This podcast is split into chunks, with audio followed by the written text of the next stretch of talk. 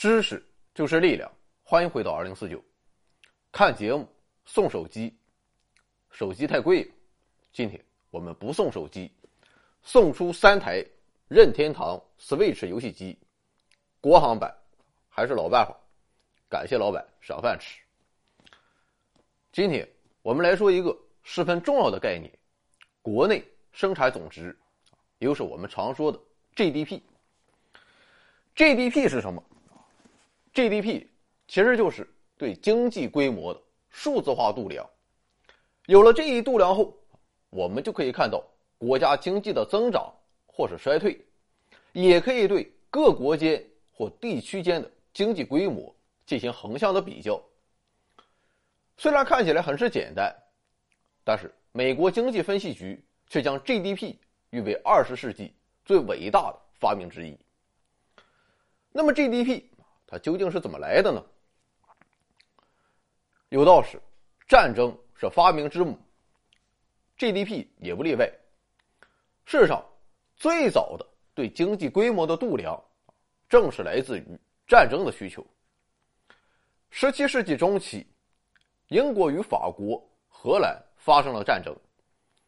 但是这个仗你不能闭着眼打，所以英国政府很想知道。国家可以动用多大的力量为战争提供支持，同时又不至于把国内经济搞垮。于是，一位名为威廉·佩蒂的经济学家便开始琢磨，如何才能把英国的经济规模给统计出来。这个威廉·佩蒂啊，他也不是小人物。根据百度百科的说法，这哥们儿是英国古典政治经济学之父，统计学的创始人。也是最早的宏观经济学者，等我上网抄一抄，以后咱可以聊聊这哥们儿。当然了，在当时，佩蒂对经济规模的统计，主要是帮助政府来征税。简单来说，就是统计一下全国一共有多少钱。这与现代意义上的 GDP 还是存在着显著区别的。而现代意义上的 GDP，其统计对象。主要是国家每年能生产出来多少东西，所以才叫国内生产总值。现在我们追根溯源，GDP 最早诞生于上世纪三十年代。当时美国正值大萧条时代的衰落时期，但是美国政府他只知道衰落，却对怎么个衰落一无所知。比如说有多少人失业了，消费有多少。投资有多少？信贷有多少？所有这些经济问题，美国政府都给不出答案。于是，国会便把这一任务交给了一名年轻的经济学家西蒙·库兹涅茨。库兹涅茨果然不负众望，最终他提出了国民收入核算理论，并由此进一步的提出了国民生产总值，也就是 GNP。鉴于此，库兹涅茨被称为 GNP 之父。当然了啊，现在我们也都知道，GNP 与 GDP 没有什么大的区别，所以现代意义上的 GDP 也就自然而然的诞生了。另外提一句，这个库兹涅茨是一九七一年诺贝尔经济学奖的获得者。不过他得奖的原因，并非是对国民收入统计的贡献。一开始，GDP 还只是美国人自己的玩具。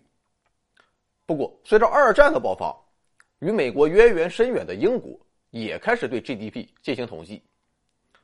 毕竟和不可一世的纳粹对抗，不摸清自己的家底儿是万万不行的。而 GDP 真正的走向世界，则开始于二战之后。当时美国人啊搞了一个大事儿，这便是对欧洲国家提供贷款。以促进欧洲经济的复苏，这就是所谓的马歇尔计划。美国人掏出来这么多钱，自然想看看在欧洲的效果如何。于是，美国政府便要求，给你们的贷款要与你们国家的 GDP 挂钩。如果效果好咱就继续贷；如果不行，那还是另请高明吧。就这样，欧洲国家也开始了 GDP 的统计。渐渐的，统计 GDP 也流传到了世界其他国家。总的来看，要想统计一个国家的 GDP 并不难，无非就是数一数一年之内一共生产出了多少件东西，然后对这些产品的价格进行一个加总，得到的总价格便是 GDP。不过这么做有一个十分明显的问题，比如说一家轮胎厂生产了一条自行车轮胎，这是一件产品。后来这条轮胎被加到了一辆永久牌的二八自行车上，黄博士把这个自行车给买回家，这辆自行车又是一件产品。毫无疑问，轮胎的价值会体现在自行车上，所以。这样一来，一条轮胎的价值就被计算了两次。那么这个问题又该如何解决呢？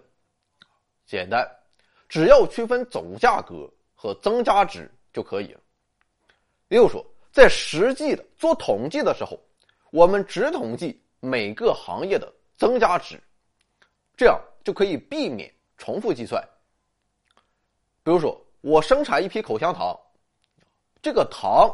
是我自己生产，而外包装则是外包的。那么统计的时候，只统计我生产的糖，而外包装则被算在了生产它的工厂。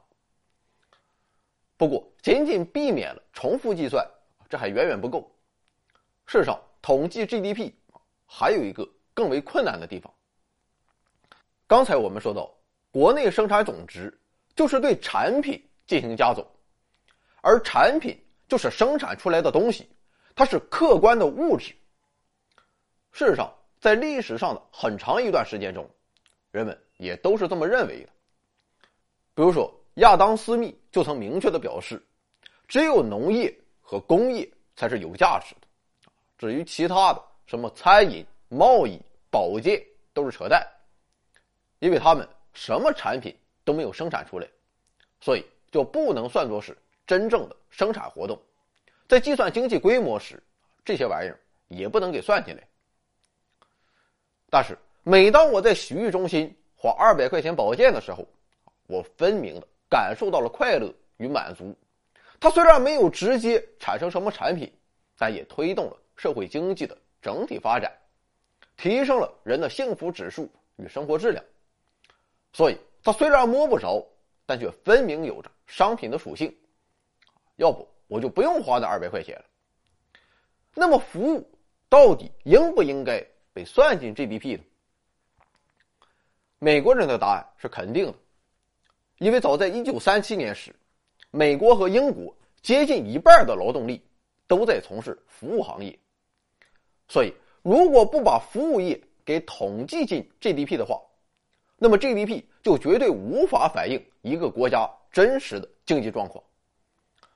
所以，在多年以前，人们都认为岭南某市的 GDP 其实是超乎想象的。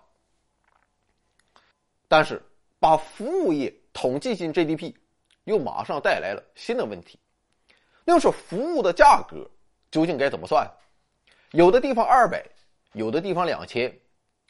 过去，北京三元桥附近的某个地方，甚至还有两万的，这不是胡乱定价吗？我就不信它真能好到哪里去。还比如说，咱这个节目它是免费的，还有些节目九十九、一百九十九。那么这个价格是怎么算出来的？是按照工作时间，还是按照节目时间、文本字数，亦或者是按照帅气程度？所以，为什么咱这个节目是免费的？因为如果按照帅气程度来定价的话，我估计没人能买得起。那么到底该怎么办呢？人们想到了一个好办法，那就是咱不考虑定价，你爱定多少就定多少，就算你定一次二十万，只要有人买，就表明你这个商品是被接受的，它产生了价值。所以在对服务业进行统计时，咱就算算一共卖出去了多少钱。比如说前几天啊，我结识了一个。从事服务业的妹子，我问她：“你一年能创造多少产值呢？”他说一个月三十天，除去五天必须休息之外，一年就是三百天，平均每天三单，每单六百块钱，一年创造的产值就是五十四万。可惜他们公司不招男人。不过，虽然服务要计入 GDP，但并不是所有的服务都要计入 GDP。比如说，你给你老婆做饭，这是服务吗？这当然是服务。还比如说，你老婆给你洗衣服，这是服务吗？这当然也是服务。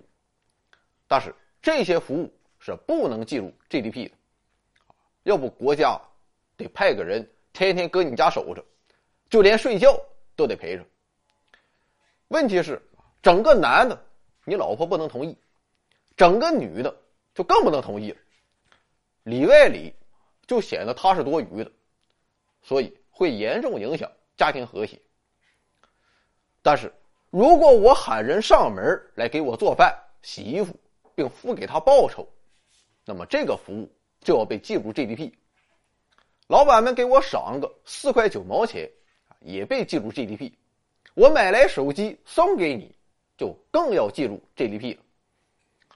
所以，我教你一个简单的增加 GDP 的方法。以后你别自己洗衣服了，你和邻居商量一下，把衣服换着洗，然后在网上结算，互相付钱，那就为经济发展做贡献。那么好，说完了什么是 GDP 以及 GDP 的统计方法之后。那么 GDP 它有什么用呢？请看下集，国内生产总值工具。